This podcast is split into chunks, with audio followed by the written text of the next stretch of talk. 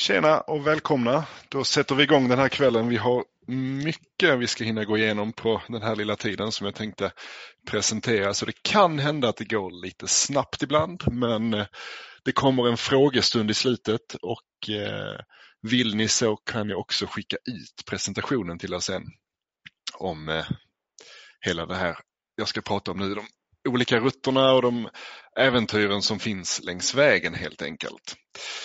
Men i korta drag kan man säga att det är det här vi ska gå igenom. Eh, vi kommer inte ha den korta pausen eftersom det är ett webbinar. Den försvinner tyvärr så ni får stå ut med min lilla röst ett tag här. Eh, ni kommer ha möjligheten att skriva frågor i chatten. Eh, jag kommer svara på alla dem efteråt, efter presentationen, alltså inte under tiden utan vi går igenom alla slidesen i turordning och sen svarar jag på era frågor efter det helt enkelt. Eh, jag heter Magnus och jobbar då för Kilroy som ni lyssnar på nu. Eh, jag har jobbat här i snart fem år eh, och har jobbat med resor ett tag nu.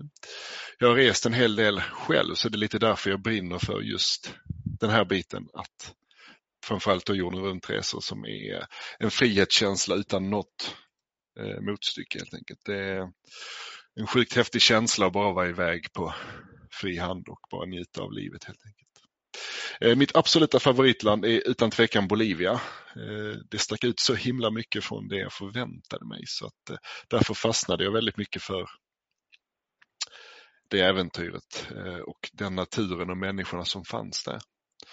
Sydney är min absoluta favoritstad av den anledningen att jag har bott där. Jag pluggade i Sydney och sen har jag även rest mycket i Australien men Sydney var alltid mitt hem som jag kom tillbaka till. Och sen är dykning någonting jag brukar eh, kombinera mina resor med var jag än är egentligen. Så där det går att dyka försöker jag alltid få in att man får uppleva djurlivet eh, under ytan helt enkelt. För det är en helt annan värld som kommer upp där. Så det är jag i väldigt korta drag. Men det kommer lite mer info sen. Eh, vad Kilroy gör, vi är eh, hjälpen från start till mål kan man säga. Vi har alltid gratis rådgivning med er för att kombinera ihop en så bra resrutt som möjligt utifrån era drömmar och önskemål och budget. Eh, vi hjälper till med planeringen innan resan och eh, sätter ihop det bästa som passar er. Vi har upplevelser längs vägen med olika aktörer som vi jobbar med och de lägger vi jättegärna in i ett förslag beroende på hur mycket ni vill ha det planerat helt enkelt. Och Sen finns vi även med på resan i den mån att ni alltid kan kontakta oss om någonting skulle strula längs vägen. Eh, vi är inte längre ett mejl bort även om tidszonerna kan göra att det tar ett tag innan ni får ett svar. Och Sen finns jag även med efter resan helt enkelt. Så ni kan alltid nå oss efter om det skulle vara något som har varit problem eller vi vill ju alltid höra mer hur ni har upplevt resan också. Så det är det vi gör och eh, har jobbat med de senaste snart 30 åren. helt enkelt. Time is everything, yes. Eh, vilken resa man ska göra beror givetvis på hur länge man kan vara iväg också. Några av de förslagen jag kommer att presentera idag är inte några förslag man gör på en två veckors resa utan de här resorna är anpassade för att man ska vara iväg lite längre. Eh, men sen kan man givetvis göra delar av de här resorna också på kortare tid om man så vill. Så att därför är tiden, hur mycket tid man har det, det beror lite på vad man kan göra längs vägen. Och hur mycket pengar man kan göra av med också. Eh, detta är ju några av de frågorna vi kommer ställa under en eh, rådgivning och några saker som ni också troligtvis vill ha svar på. Framförallt vill vi veta vad ni vill ha ut av resan och vad ni vill uppleva. Och vilka länder också givetvis. Men det viktigaste är egentligen att det finns alltid saker som personer värderar högre än andra och de vill vi givetvis inte ni ska missa. Och vissa saker är anpassade efter årstider, vissa inte. Eh, så det är det vi försöker få in i en resrutt som vi då bygger ihop tillsammans med er. Ja, hur mycket ska man planera? Alla vill ha frihetskänslan. Det vill jag själv ha när jag är iväg och reser. Man vill inte känna att varenda sekund av en resa är planerad och att man inte har någon frihet alls. Men Den bästa resan jag gjorde var när jag sup mig och ja, det är några år sedan nu, men när jag sup mig bara stack iväg och gjorde exakt det jag kände dag för dag. Eh, det jag lärde mig av den resan är att absolut, det var frihet, men den kostade också därefter. Ehm, så det jag lärde mig där, vilket jag också kommer att trycka på väldigt mycket, det är att visst frihet, men det är alltid bra att ha riktlinjer längs vägen, saker planerade, bokade som de stora grejerna man faktiskt vill göra. För vissa saker kan man inte göra året om. Ehm, vissa saker missar man om man vill ha för mycket frihet. Så det är lite sådana saker vi går igenom och eh, pratar om. Eh, nu ska jag gå igenom två reseförslag, som, ett som jag har satt ihop och ett som min kollega Ann har satt ihop. Eh, de kommer gå, jag kommer gå igenom dem ganska snabbt, eh, men som sagt ni får dem efteråt om ni vill det också. Detta är då min kollega Anns favorit och det är en, en av de mest klassiska rutterna kan man säga men som har, erbjuder väldigt många häftiga stopp med både natur, städer, eh, länder etc. Den börjar ju från Sverige, eh, någon av våra tre större flygplatser som vi kan flyga ifrån. Där man tar sig till Bangkok och sen gör man landvägen från Bangkok till Singapore och upplever allt som finns där längs vägen. Antingen drar man raka vägen ner till Singapore eller så kombinerar man den med att göra en landväg genom Vietnam och Laos och Kambodja. Allt beror lite på hur lång tid man har också. Från Singapore så drar man över till Bali eh, där man eh, kan uppleva surfen och dyken etc. Och sen från Bali så hoppar man ner till Down Under, Australien och tar sig hela vägen till Sydney och flyger till Christchurch gör Nya Zeeland, drar till ölivet på Fiji och sen avslutar man med en liten roadtrip eh, eller rundresa i, på västkusten i USA helt enkelt innan man flyger hemåt. Och man kan diskutera hur länge man ska vara iväg på en sån här resa. Allt beror på hur mycket man vill göra längs vägen men jag skulle i alla fall säga tre, fyra månader så behöver man inte stressa igenom den i alla fall. Och uppe till höger så ser ni att priset på alla flygen i det här förslaget. Det ligger för då från 23 000 kronor ungefär. Men det man kan göra längs eh, från Bangkok ner till Singapore det är ju att antingen så kör man det bara på måfå och hoppar på bussar dag för dag och då är det ju alltid mån och plats. Men det finns ju färdiga busspass som gör att man får se mycket längs vägen. Det ingår en hel del aktiviteter. Och eh, men det är inte uppstyrt utan det är flexibelt så man kan bara dagen innan checka, finns det en buss ledig? Ja, då bokar man på den, drar vidare till nästa. Finns det en båt ledig? Ja, då drar man vidare till nästa stopp. Så det är förutbestämda stopp, men tiden är flexibel som ni är iväg på den här rutten helt enkelt. Och det här busspasset då som exempel så är det ju stopp på öarna vid Koh Phangan eh, och sen ner till Krabi, Penang i Malaysia och sen Kuala Lumpur. Men där finns ju även eh, om man drar till Koh Phangan så kan man ju hoppa över på öarna som Koh Tao, Koh Samui etc. också. Men detta är några av de här stoppen som då också innehåller aktiviteter längs vägen här helt enkelt. Och skulle man maxa det här och göra det så snabbt som möjligt så går den på 13 dagar. Priset för sånt här busspass ligger på strax under 6 000 om man vill ha ett sådant. Men som sagt, det är en hel del aktiviteter som är inkluderat i det också.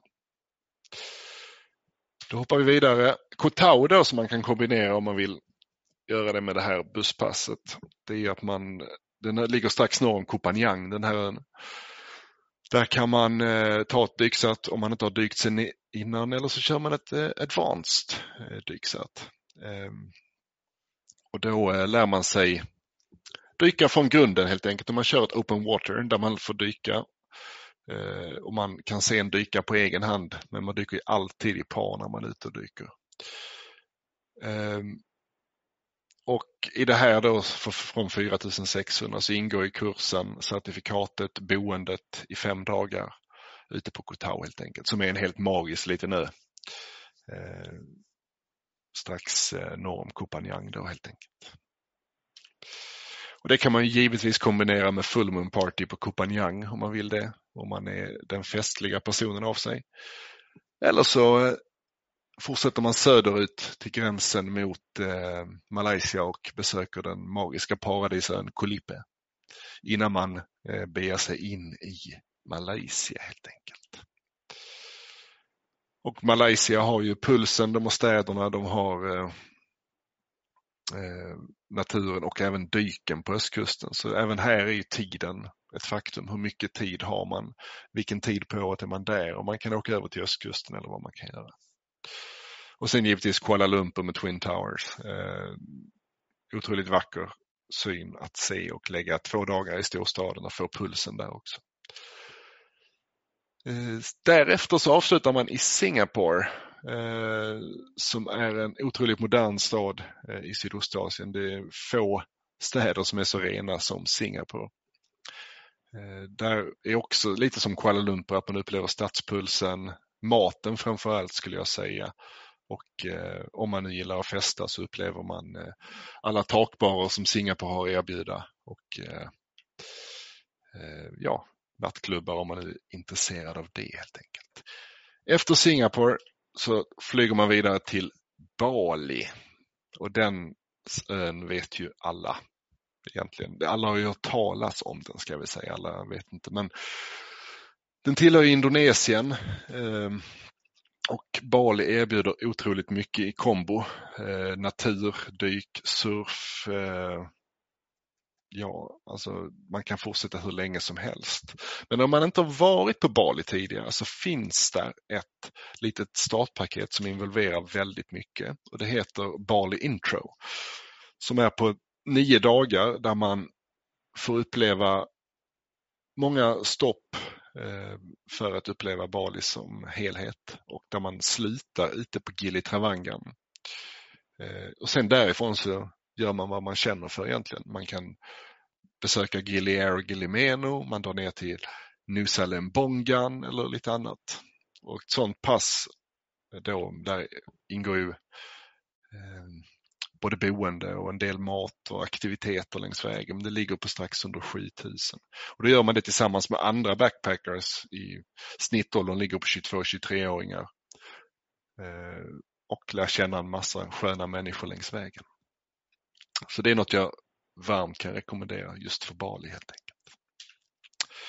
Och då givetvis man slutar ut på Giliöarna och sen kan man därifrån istället för att åka tillbaka till Bali eh, så kan man dra ner till New Salembongan eh, och uppleva magisk dykning med manta rays och eh, andra häftiga djur i vattnet helt enkelt.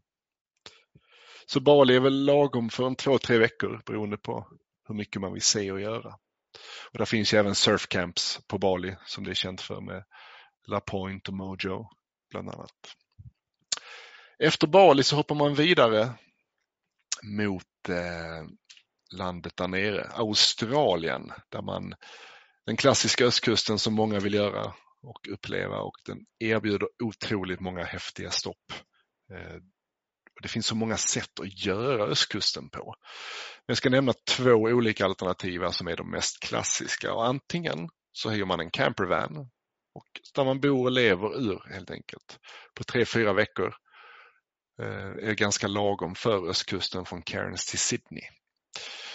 Eh, och en campervan för i den här storleken då går från, eh, från 800 kronor per dag helt enkelt. Vilket kan vara ganska skönt om man är en tre, fyra stycken som ska glida ner längs kusten och uppleva alla de häftiga stoppen. Ett annat alternativ längs kusten är då ett busspass. Eh, och det kan man ju göra. Det finns olika busspass. Det man ser här är ett straypass som har färdiga stopp längs vägen. Eh, och vad ska vi säga, förlåt det var någon som skrev Mustafa, hör du mig inte nu? Jo, jag tror det hörs nu. För om inte ni hör mig så får ni gärna skriva det, annars blir det jättekonstigt om jag babblar på. Eh, men östkusten med busspass, det finns flera olika alternativ och här är ett färdigt busspass. Det här, just som man ser på kartan, går från Sydney till Cairns men den går att göra tvärtom också. Och Sen finns det de klassiska Greyhound busspassen Eh, Eh, där man gör alla stopp som eh, Whit Sundays etc. Vi kommer in på dem här ska vi se. Här ska vi se. Sådär. Whit Sunday Islands. Eh, magisk vacker plats på östkusten i Australien strax utanför Arley Beach. Ungefär 14-15 timmar söder om Cairns med buss. Här gör man, de flesta gör en seglingstur här. Det finns allt från dagsturer till två, tre dagars, fyra dagars seglingar där man är ute och upplever öarna i Whitsundays. Man får se den här magiska platsen Whitehaven Beach. Ehm, och sen seglar man runt med andra backpackers eh, och lär känna dem och har bara häftiga dagar där ute tillsammans helt enkelt. Sen finns det Fraser Island som ligger strax söder om, eh, eller strax söder, strax norr om Brisbane men några timmar söder om Marley Beach ungefär en 8 till 10 timmar med buss om man nu kör buss eller åker buss. Tar man ett buss, eh, en campervan så tar det inte så många timmar att köra själv helt enkelt. Eh, där kan man också göra ett litet sorts safari ute på ön där man en self-drive, där man är en grupp backpackers på 8-10 stycken, drar runt i en four-wheel drive och övernattar och campar ute på ön. Eh, det gäller ju att komma ihåg att plocka in sina saker från innan man går in i tältet för att det finns lite småhundar kan man säga, dingos som de heter som definitivt kommer att äta upp allting som ni har utanför. Om man lämnar det. Jag har gjort det av egen erfarenhet kan jag säga att jag missade det. Sen fortsätter man ner längs kusten och upplever alla de andra häftiga platserna som eh, Brisbane, eh, Sunshine Coast, du har Gold Coast, du har Byron Bay, Sydney, man fortsätter hela vägen ner till Melbourne om man vill det. Men det är en annan story. Nu hoppar vi vidare från Nya Zeeland, eller till Nya Zeeland, där man kan göra det här är eh, ett förslag på ett busspass som ni ser på kartan som man upplever. Detta minimum på 18 dagar och det är hop on hop off. Skulle man vilja stanna längre på något stopp så gör man det. Pris på ett sånt här busspass går från 5000 kronor uppåt beroende på vilken tid på året man gör det. Men eh, det är ett bra sätt att upptäcka det, framförallt bra om man reser själv. Eh, så man, eh, annars blir det väldigt dyrt om man ska ha en egen campervan etc. Men där får man ut det mesta av Nya Zeeland. Efter man har rest runt och hoppat bungee jump och fallskärm och allt annat så drar man vidare till ölivet på Fiji. Där man efter dyksätet på Kotau eh, helt enkelt eh, fortsätter dyka och eh, uppleva undervattenslivet i sö Söderhavet. Eh, det här är förslag på ett båtpass eller som in, eh, där man hoppar runt på de Yasawa Islands som ligger nordväst om Fidjis huvud. Då har man eh, båt, samma som ett busspass fast du gör det på båten istället, hop on hop off. Eh, det ingår boende och mat i, av enklare hostelkaraktär på det här sättet. Liksom. Från Fiji så flyger man senare vidare till västkusten i USA, till Los Angeles. Där man eh, antingen tar en camper eller en bil och kör längs västkusten, kanske då in till Las Vegas en vända, Grand Canyon. Annars om man inte vill köra eller är lite yngre så kan man eh, dra ett, eh, en tur på sju dagar eh, med Trek America eller Western Wonders för den delen. Och då ingår ju det mesta helt enkelt och det är perfekt om man är under 21. Eh, inte för att man inte får köra men då får man se mycket mer helt enkelt. Just. Eh, och ett sånt går från eh, dryga 11 000 kronor för sju dagar men då är också väldigt mycket inkluderat i ett sånt pass. Yes, det var Anns favorit. Alternativet från Los Angeles är att man flyger hem. Men sen finns det lite stopp som man kan slänga in om man har lite mer tid, mer pengar. Och I det här förslaget där man då eh, lägger på ytterligare några stopp så har vi där man flyger vidare söderut mot Cancun, gör Costa Rica, Ecuador, Bolivia och Rio exempelvis och lite andra stopp längs vägen. Och då går en sån flygbiljett från 33 500 uppåt. Men lite kort om de olika stoppen. Här är en gruppresa från Playa del Carmen där man då har flugit in till Cancun. Där man sen tar sig landvägen ner till San Jose helt enkelt och genom häftiga stopp i Honduras och Guatemala etc. Och det här är en gruppresa där nästan allt är inkluderat utom en del mat. Så att man får verkligen ut mycket av Centralamerika i detta fallet. Eh, eller så kör man ett lite mer flexibelt busspass där också om man nu vill det. Gör hop-on hop-off med mycket aktiviteter som ingår. Det är samma typ av busspass som vi pratade om tidigare i Thailand ner till Singapore. Fast då lite andra häftiga stopp helt enkelt. Och sen Maxresan i Sydamerika från Lima till Rio. Eh, det är något liknande resa jag själv gjorde i Sydamerika och då får man verkligen ut det mesta av Sydamerika med Peru och vandringar till Machu Picchu, man får Lake Titicaca, man får saltöknen i Bolivia, man får pulsen i Buenos Aires och man får givetvis Iguazu Waterfalls och sen då drar man vidare till den mäktiga staden Rio de Janeiro där man avslutar helt enkelt. Och då får man ju, beroende på vilken tid på året givetvis, man kan få den, tajma in den med karnevalen i Rio om man är där på den tiden på året helt enkelt. Och sen vandringen till Machu Picchu då, som låg inne i den här stora så kan man välja bara göra Machu Picchu, vandra Inkaleden helt enkelt. Det viktiga med den är att komma ihåg att boka den i tid om det är en dröm man har för att de tar slut. Det är bara ett begränsat antal startplatser varje dag. Så man behöver boka den helst sex månader i förväg om man ska dit under maj, juni, juli, augusti, september. Eh, ska man dit under regnperioden som börjar i november och framåt så kan man boka med lite kortare varsel. Sen är den alltid stängd under februari varje år för att eh, återuppbyggas helt enkelt. Så eh, februari är ett no-go om man vill vandra Inkaleden. Machu Picchu kan man komma till året om, men som sagt, det beror lite på när på året man vill dit. Helt enkelt. Och tillgängligheten. Galapagosöarna utanför Ecuador, eller som tillhör Ecuador. Här är en eh, tur ut till Galapagosöarna där man får det mesta på nio dagar från eh, dryga 13 000 kronor. Då är det båtar mellan, det är flyget till öarna och sen är det båtar mellan och man boende och allting. Så vill man uppleva Galapagos för en mindre peng, för det går att göra det väldigt dyrt på Galapagos, så är det här en väldigt bra tur helt enkelt. Och sen om man gör det lite mer tar det lite på måfå så finns det saltöknen i södra Bolivia som många nog har sett bilder på. Eh, där man drar ett busspass från La Paz till Atacama men stopp då i saltöknen i några dagar. Och får se den häftiga naturen som man bara kan drömma om här hemma egentligen.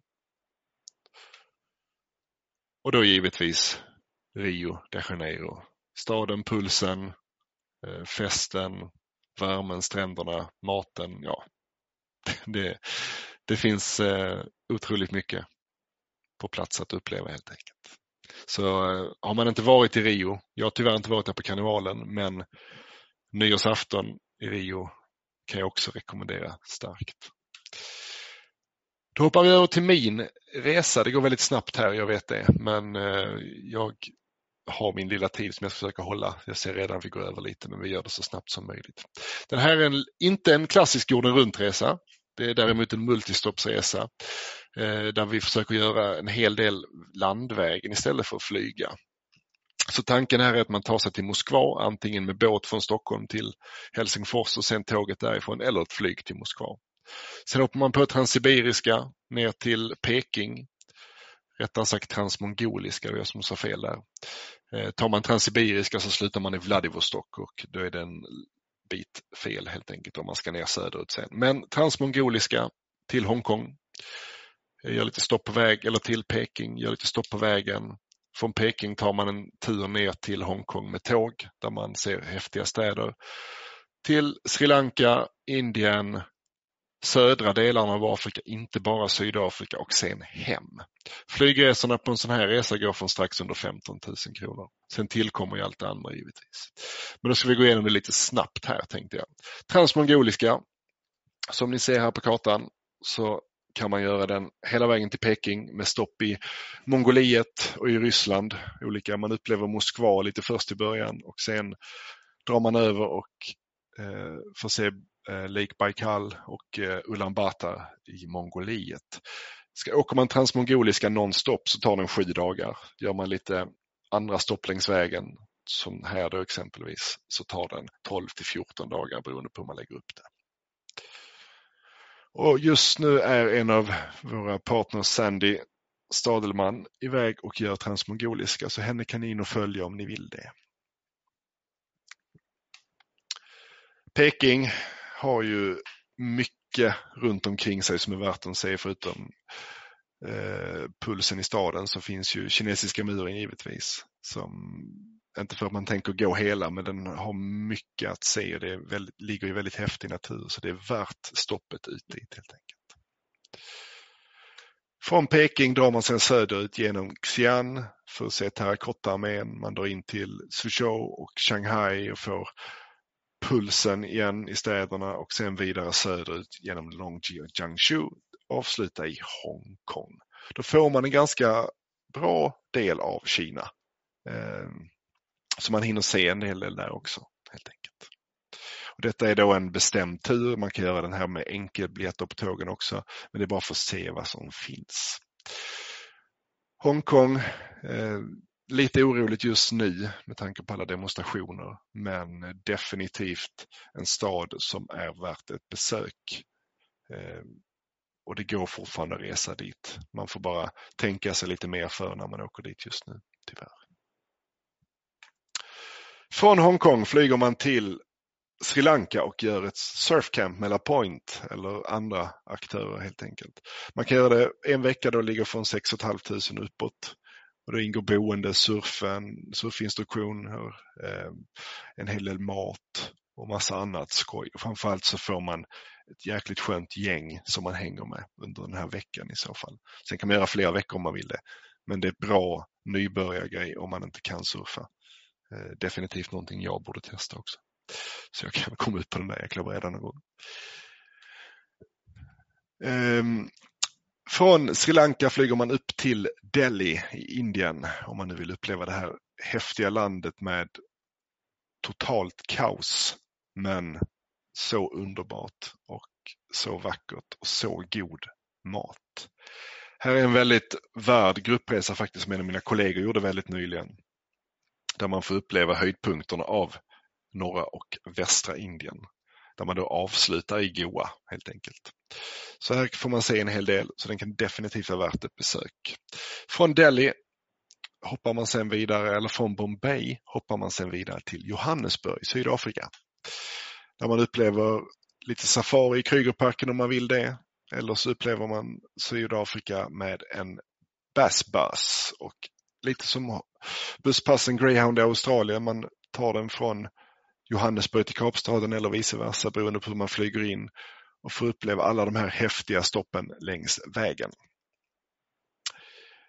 När man väl har kommit till Kapstaden så kan man ta ett eh, välkomstpaket eller man vill kalla det ett flexipaket där det ingår aktiviteter, det ingår transfers, det ingår boende och man får uppleva staden i grupp på de, alla de här häftiga platserna som finns helt enkelt.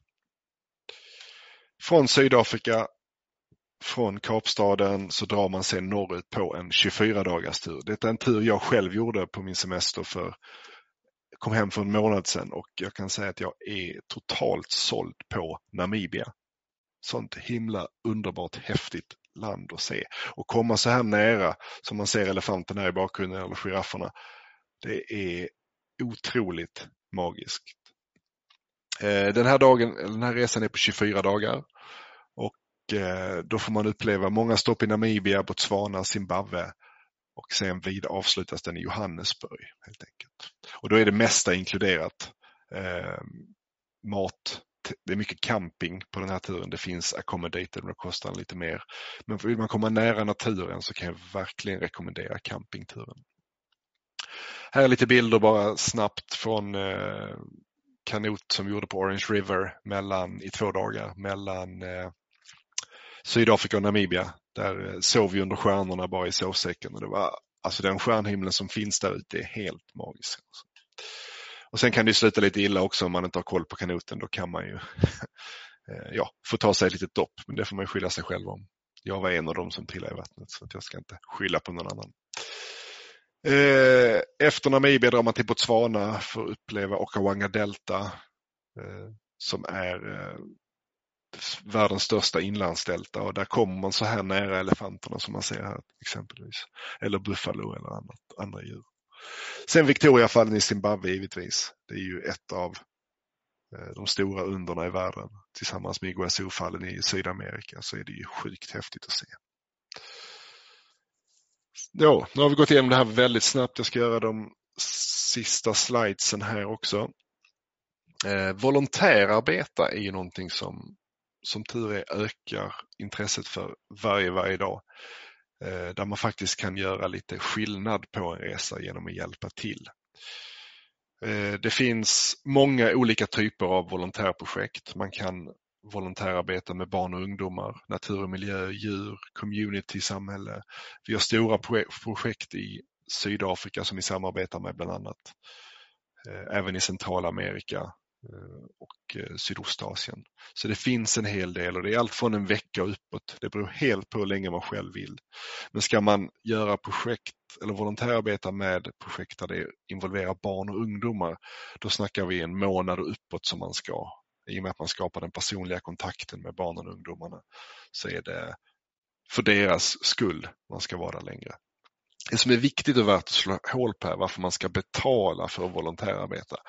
Många tänker att varför ska jag betala? Jag åker ner gratis. Men det, det man ska veta det är att det du betalar för de här projekten det är inte pengar ner i någons ficka utan det är pengar för din, ditt uppehälle, alltså boende, mat, Eh, all transport under tiden till och från projekten som man åker till. Och sen går det ett visst stöd till det projektet man är på. Om man till exempel är på Sunshine Educare i Sydafrika, i Kapstaden, så går det en del av pengarna går till deras eh, verksamhet där nere där man faktiskt lägger in pengar i projektet, allt från skolböcker till leksaker till barnen till andra saker. Så att eh, det är därför man betalar för det och pengarna gör skillnad. De gör otroligt stor skillnad på alla de här projekten. Ett annat sätt att förlänga sin resa är Working Holiday. Eh, just nu i dagsläget finns det i tre länder där vi jobbar specifikt med det. Sen finns det i några länder till men det är framförallt Australien, Nya Zeeland och Kanada. Eh, så vill man förlänga sin resa igen och vara borta ett år, ett och ett halvt så kan man ta de här visumen. Men det viktiga är att veta att kan slösa inte bort de här visumen för er skull. Man får dem bara en gång i livet. Så är man inte säker på att man vill jobba, åk ner och testa landet först på turistvisum. Skulle man känna sen att shit, det här var ju magiskt land, jag vill tillbaka. Ja, men då drar man över till ett grannland, söker ett Working Holiday-visum och sen tillbaka eller kommer tillbaka något år senare.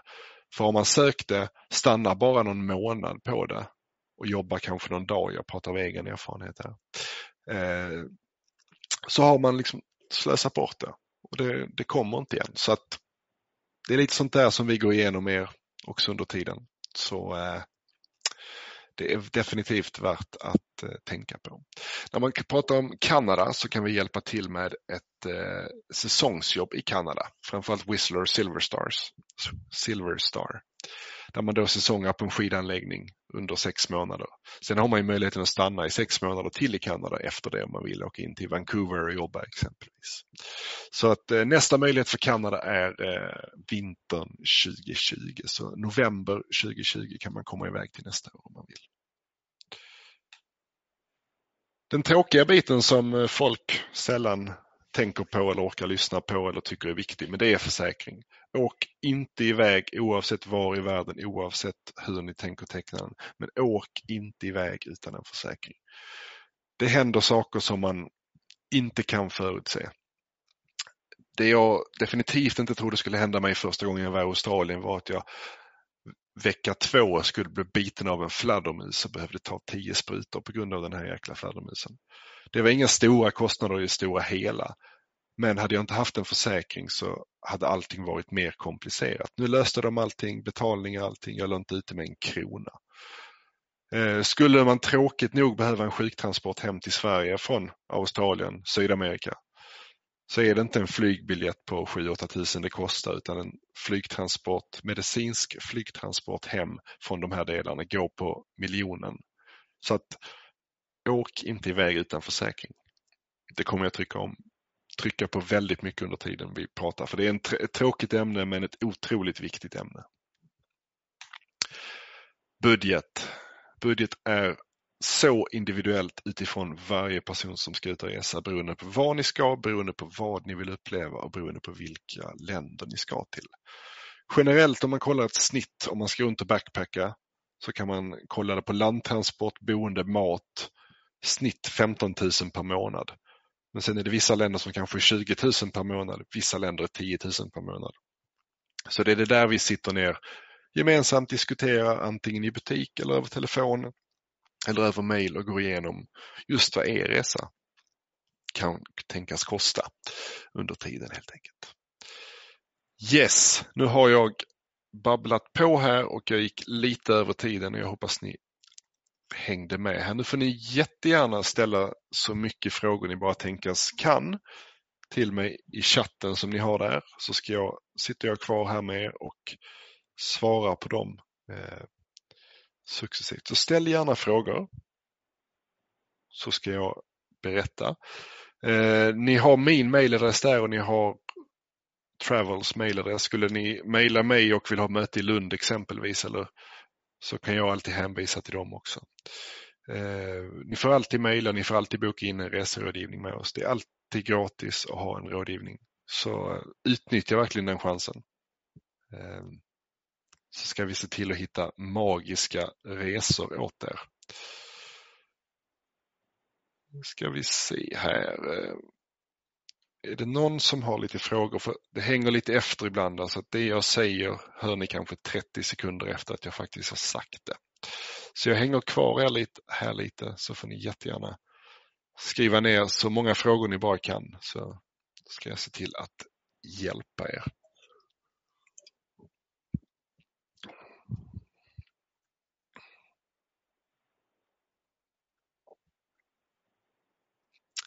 Två månader i syd... Eller vänta, du, först var det åldersgräns på hyrbilen.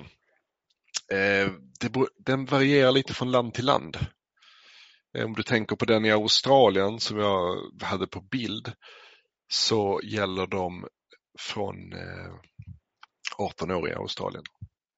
Så att, eh, sen är försäkringen kan vara något dyrare om man är 18 år, men eh, det är sånt vi går igenom. Drömrutten i Sydostasien två månader. Har man inte varit i Sydostasien innan så skulle jag säga eh, alltså, ingen fara min Alin, det är lugnt. Eh, drömrutten i eh, Sydostasien. Alltså har man inte varit där tidigare så tycker jag att rutten in till Bangkok, dra norrut, genom Laos, eh, Vietnam, Kambodja och sen ner och avsluta eh, i Thailand innan man flyger hem från Bangkok igen är lagom på två månader. Eh, man ska inte göra för mycket heller. Många vill kombinera alla de här fyra länderna, se Malaysia, Singapore, Bali och Filippinerna på två månader. Men ni gör er själv en väldig okänsla av att kombinera så många länder på så kort tid.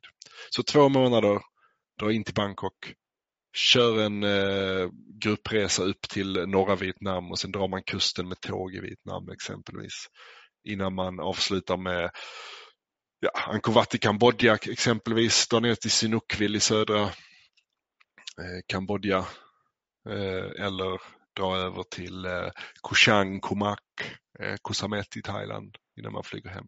Eller varför inte avsluta med det största man kan, ett fullmoon party på Koh Phangan. Så skulle jag lägga upp det.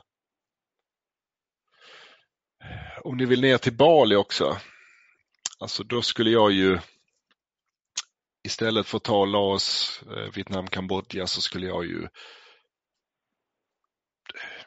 ja, ja men dra söderut, uppleva hela Thailand, södra delen av Thailand med Koh Tao, Koh Phangan, eh, Koh Samui, Krabi, Rayleigh Beach, Koh Lipe, fortsätta söderut genom Malaysia, Singapore och sen flyga över till Bali.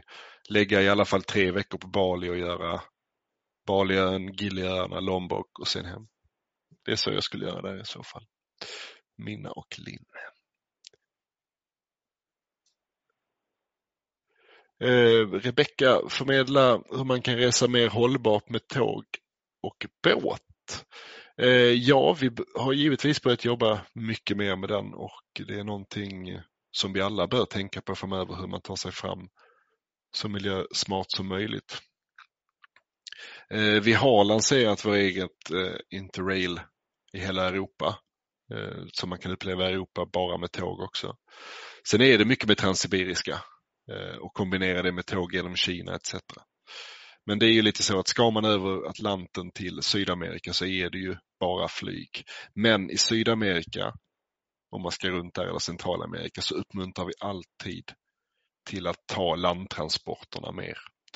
Eh, av den anledningen att det är oftast smidigare. Det är mer miljövänligt än att flyga överallt i Sydamerika. Eh, och det finns fler alternativ och det är inte lika dyrt heller så att det blir bättre för en själv om man åker så. Eh, Nathalie, om det är bäst att man sparar en massa pengar innan man kontaktar er för att planera en blivande resa. Det beror lite på eh, Nathalie, var du ska och hur länge. Eh, för ibland kan det ju vara bra att vara ute i tid för att få upp ett förslag för att veta vad det kommer att kosta. Så man inte sparar och sparar och sparar och sen har man överdrivet mycket pengar helt plötsligt. Inte för att det är fel att ha mycket pengar men så man inte sparar för mycket och kanske skjuter upp den där drömresan och sen händer det massa andra saker i livet. Och sen springer tiden iväg så man helt plötsligt ångrar sig att man faktiskt aldrig kom iväg på den där resan. Så att eh, kontakta oss eh, och se vad det kan tänkas kosta. Och sen eh, kan vi bestämma därifrån helt enkelt. Om du eh, ska vänta ett halvår, ett år eller två år beroende på vad dina, dina drömmar är som vi ska uppfylla helt enkelt. Eh, jag kan säga det innan jag svarar på det, där är flera frågor, jag kommer inte missa dem. Eh, det är bara att jag kommer att mejla alla er imorgon också som har varit inne och lyssnat så att ni får ett mejl direkt från mig så kan ni också skriva era frågor och funderingar där så finns jag som er eh, personliga kontakt här på Killer helt enkelt. Då ska vi se, Minna och Linn, ja men det var så lite så. Det, det är bara att fråga på. Jag ska bara bläddra i min chatt här. Uh, Sharon, hur lång tid tar det att planera en resa genom oss? Uh, det beror lite på. Uh, om du ska ner bara för Australien och Nya Zeeland som turist så skulle vi i princip kunna träffas imorgon, boka och sen att du reser på onsdag. Eh, det behöver inte ta mycket längre tid. När det gäller turistvisum eh, eller inresetillstånd till Australien och Nya Zeeland i detta fallet så blir de godkända väldigt fort. Eh, det är inga större konstigheter. Så att,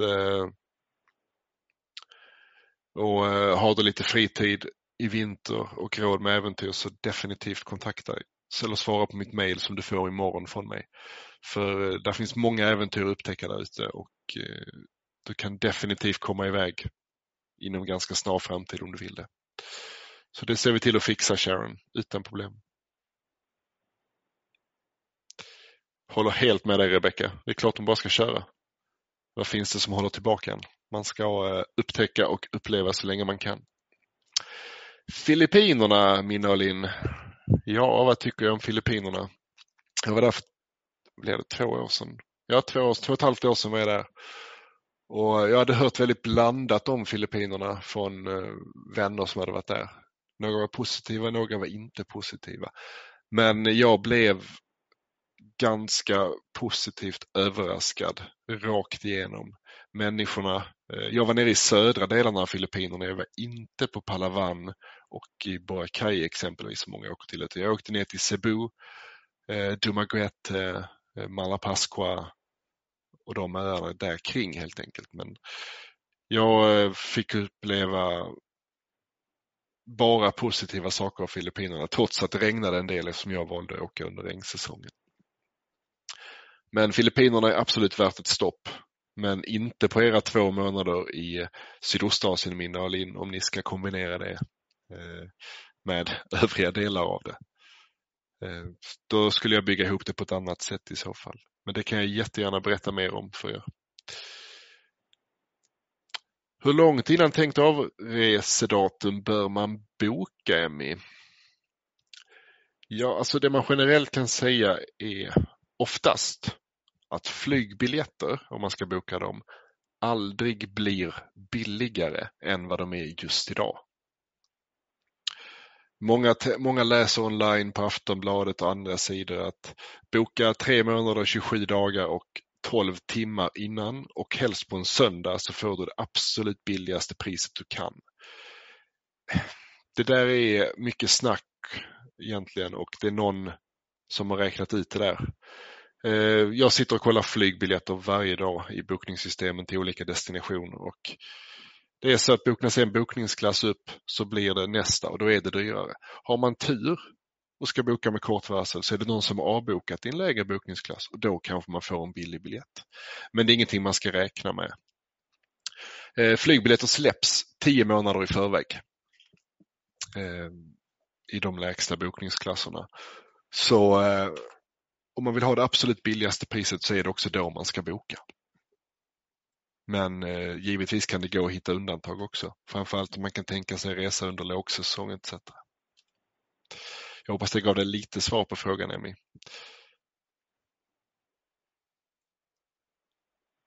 Eh, Sharon, visum i Nya Zeeland.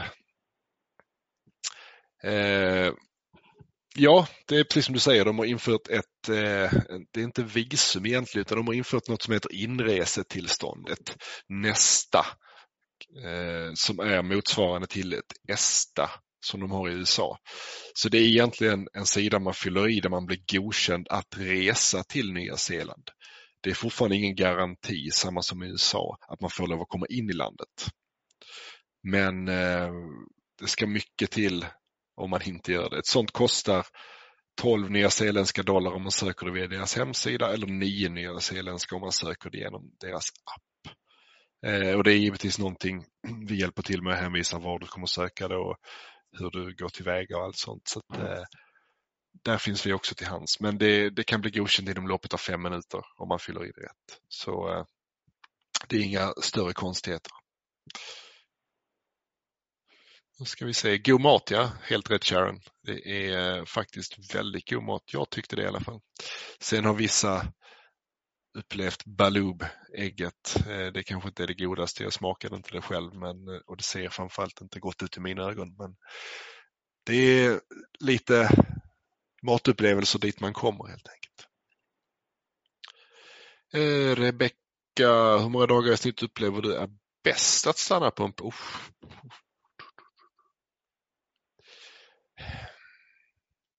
Ja du Rebecka, den är klurig för det är väldigt olika. Alltså en storstad ta som eh, ja, Shanghai, Peking, eh, Singapore etc. Alltså en tre, fyra dagar utan problem så har man gjort den staden och sen vill man ut på öarna och uppleva lugnet. Ehm, ska man dra ett snitt rakt igenom oavsett var man ska så skulle jag säga fyra dagar på en plats har man upplevt den. Sen finns det ju givetvis platser som man behöver mer tid på. Tar man uppe vid Cusco till exempel i Peru när man ska ut och vandra Inkaleden och göra lite aktiviteter och sådana saker så krävs det ju mycket mer tid. Framförallt för att vänja sig vid höjden också så man inte blir höjdsjuk och mår dåligt hela tiden. Så ehm, det är lite olika från plats till plats men ett snitt på fyra dagar i alla fall skulle jag säga så hinner man få en känsla av platsen man är på.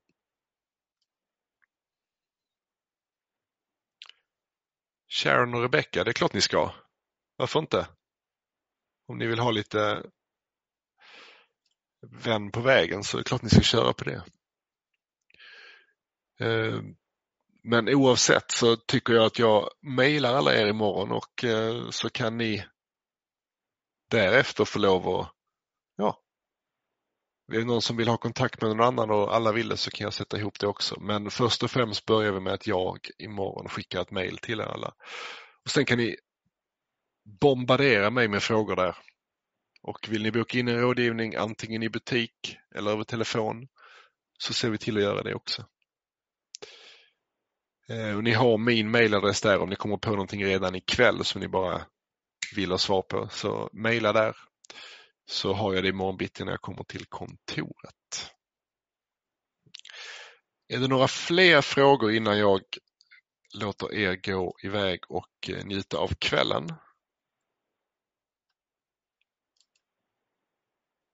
Eh, jag tror inte jag har missat någon fråga här.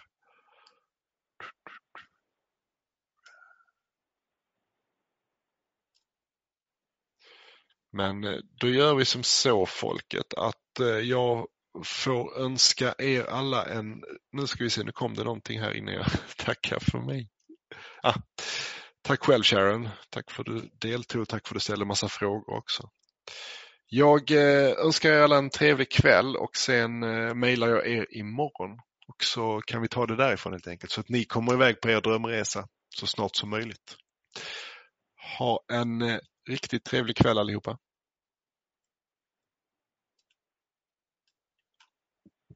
Tack själva ni.